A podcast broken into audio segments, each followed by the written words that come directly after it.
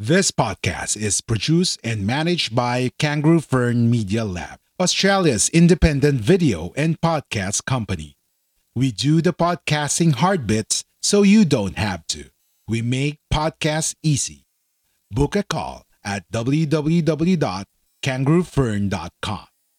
www.kangaroofern.com.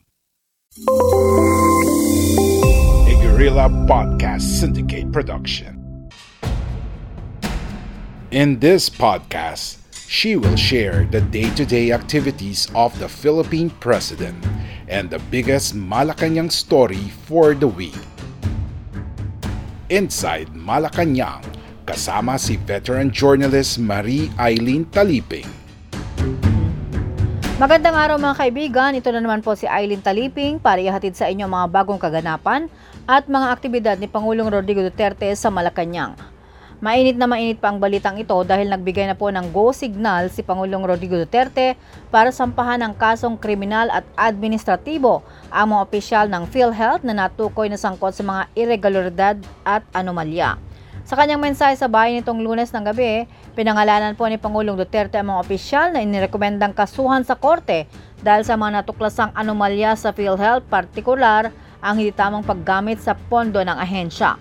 Kabilang dito si na-resign PhilHealth President Ricardo Morales, Senior Vice President Jovita Aragona, Officer in Charge Calixto Gabuya Jr., Senior Vice President Renato Limsiaco Jr., Senior Vice President Israel Pargas, Executive Vice President and Chief Operating Officer Arnel De Jesus at Division Chief, o Division Chief Bobby Crisostomo. Puro pa mga matataas, ito, ito yung nasa top hierarchy o hierarchy ng Philippine Health Insurance Corporation.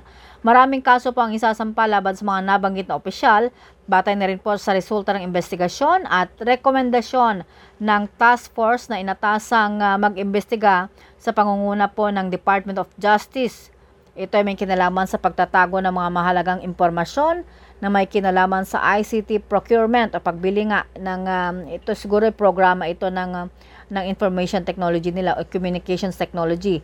Paglabag sa Anti-Graft and Corruption Act, malversation of public funds, pagwawaldas po ng pondo ng ahensya, hindi pagbubuwi sa interim reimbursement mechanism fund disbursement, dishonesty, hindi pagiging tapat, gross neglect of duty, pagiging pabaya, o grave misconduct, ibig sabihin, pag-aabuso sa kapangyarihan, uh, falsification of official document, disloyalty sa Republika ng Pilipinas, hindi po pagiging tapat sa Republika ng Pilipinas at sa mga Pilipino, ganun din ang uh, natukoy na incompetence at inefficiency o kawalang silbi ng mga ng mga opisyal para sa interes ng serbisyo publiko.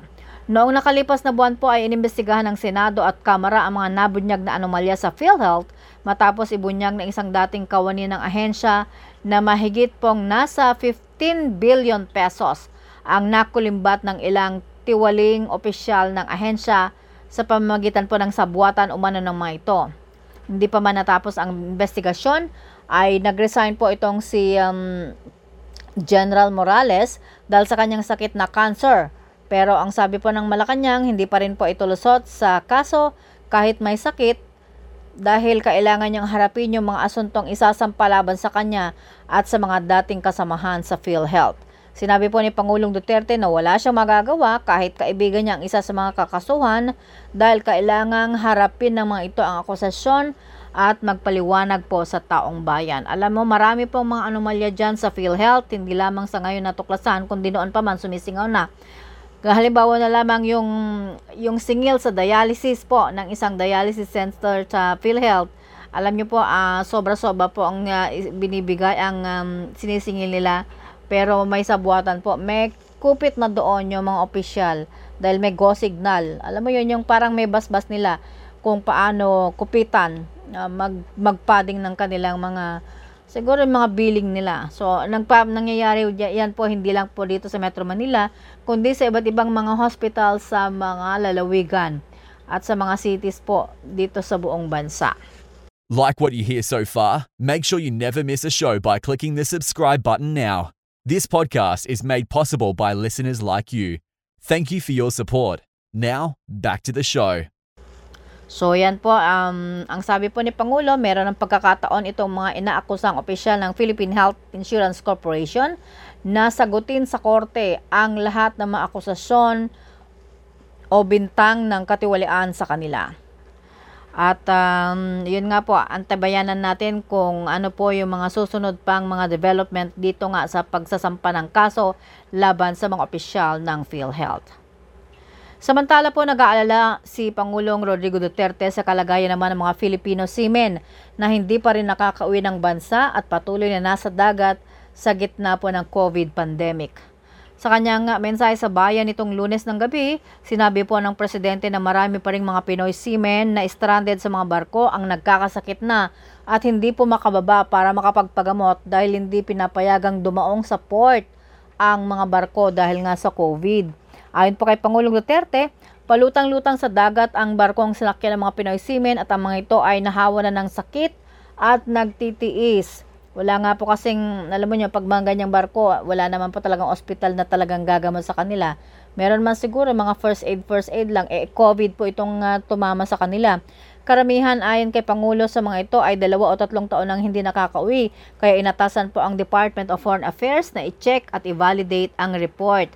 Lahat po ng embahada sa ibang bansa ay inatasan po ng uh, Pangulong Duterte na i-check ang mga stranded Pinoy seamen at tulungan ang mga ito para maipagamot at mapauwi pabalik sa Pilipinas. Alam niyo kung matatandaan niyo po, meron dong isang barko na dumaong po, ay isa, hindi lang isa, na dumaong po sa Pilipinas ta naghatid po ng mga Filipino seamen. Pero hindi na po sila nakaalis dahil kinwarantine na po sila dyan sa port, sa pier.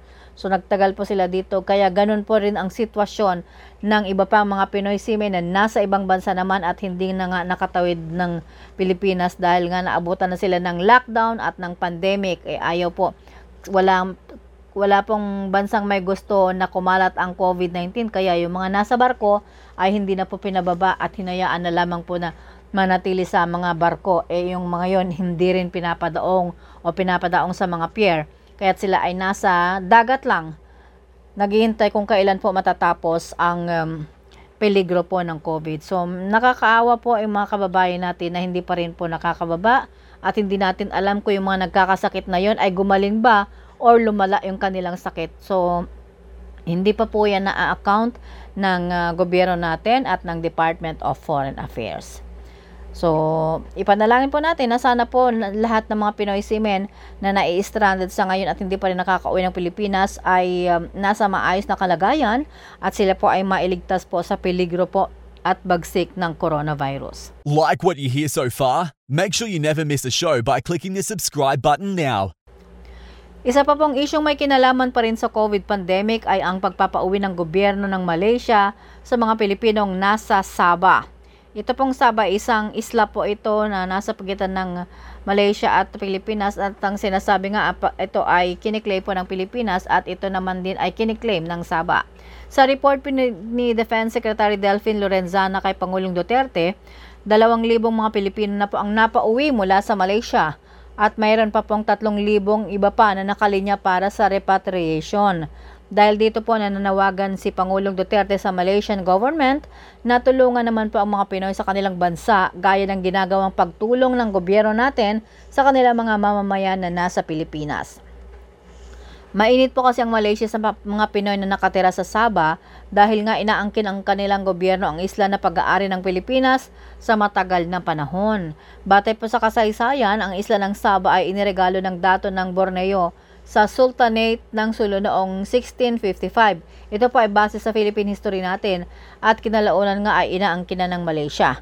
Bate po sa report din ng Department of Education, maraming mga Pilipinong nakatira sa Sabah ngayon ang hindi po nakapag-aral o mga iyon ay tinat- kung tawagin na illiterate dahil walang nationality. Ibig sabihin, hindi matukoy kung ang anong kanilang nas- nas- o kinikilalang nationality at wala pong birth certificate. E isa po sa mga, hindi po ba, pag mag-enroll ka po, lalo na pag mag-grade, mag-grade 1 ka, isa po sa hinihingi sa atin yung birth certificate natin. Sila po ay wala niyan. Kaya sila po ay um, nasa hanay po ng illiterate. Nakaka, nakakaawa. Pero, ayun nga, Simula po magkaroon ng COVID pandemic ay may mga report na kawawa po ang ilang Pilipino sa Malaysia dahil hindi sila kasama sa prioridad na tulungan ng Malaysian government. At meron pong mga, mga kwento pang ilang OFW natin na kahit nga sa pagbili sa supermarkets, 'di ba dati po noong panahon ng lockdown may mahaba po ang pila, ang sistema po ay pinapauna umano ng mga mamamayan ng Malaysia bago ang mga Pilipino. Kaya kung magkaminsan ay wala nang mabili ang mga Pinoy o kaya ay nagtsitsaga na lamang kung ano ang mayroong natira sa supermarket. In short po ay nagiging sila ay second class or third class citizen. Kaya naman po si Pangulong Duterte ay nananawagan at umapila sa Malaysian government, please po tratuhin niyo naman ng maayos ang aming mga mamamayan at tulungan po sila lalo na po ngayong panahon po ng pandemic. Pero uh, lalo pang nagkaroon ng uh, pagkakataon o dahilan ang Malaysia po para pauwiin ang mga Pilipinong nasa Sabah dahil nga po dito sa issue ng pandemic ayon ang sabi po ng uh, Malaysian government ayaw po nila na makadagdag pa sa problema at makahawa ng uh, COVID-19 ang mga nasa isla ng Sabah sa kanilang iba pang mamamayan. Um, talaga nakakalungkot po. Pero yan po yung kabuuan ng ating edisyon sa loob ng nakalipas na isang linggo sa Malacanang at abangan po ako muli next week para ihatid po sa inyo mga bagong kaganapan at mga aktibidad ni Pangulong Rodrigo Duterte. Pero bago po ako magtapos, please i-like, share at mag-subscribe po kayo sa www.guerrillapodcast.com.ph para po sa mga susunod na episodes natin. Magandang araw po sa inyong lahat. Please stay safe. God bless sa lahat. Kahit nakakaranas pa rin po ang buong mundo sa epekto ng COVID pandemic. Laban lang po tayo. If you enjoyed this episode, be sure to subscribe so you're notified when a new episode is posted in Apple Podcasts, Google Podcasts, Spotify, Stitcher, or via RSS. While you're at it, if you found value in this show, rate and review this podcast and share it with your friends. If you have any questions, feel free to reach out to us.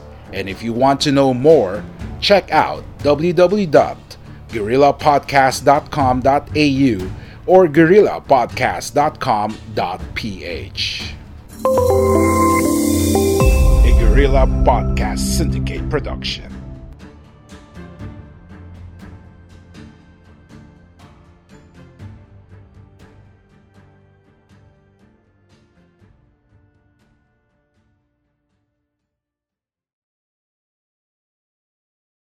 Are you passionate to help other podcasters? Wanted to connect to growth minded podcasters and service providers? The Podcast Creators Society is now open for a new member. Head over to www.podcastcreatorsociety.com slash community.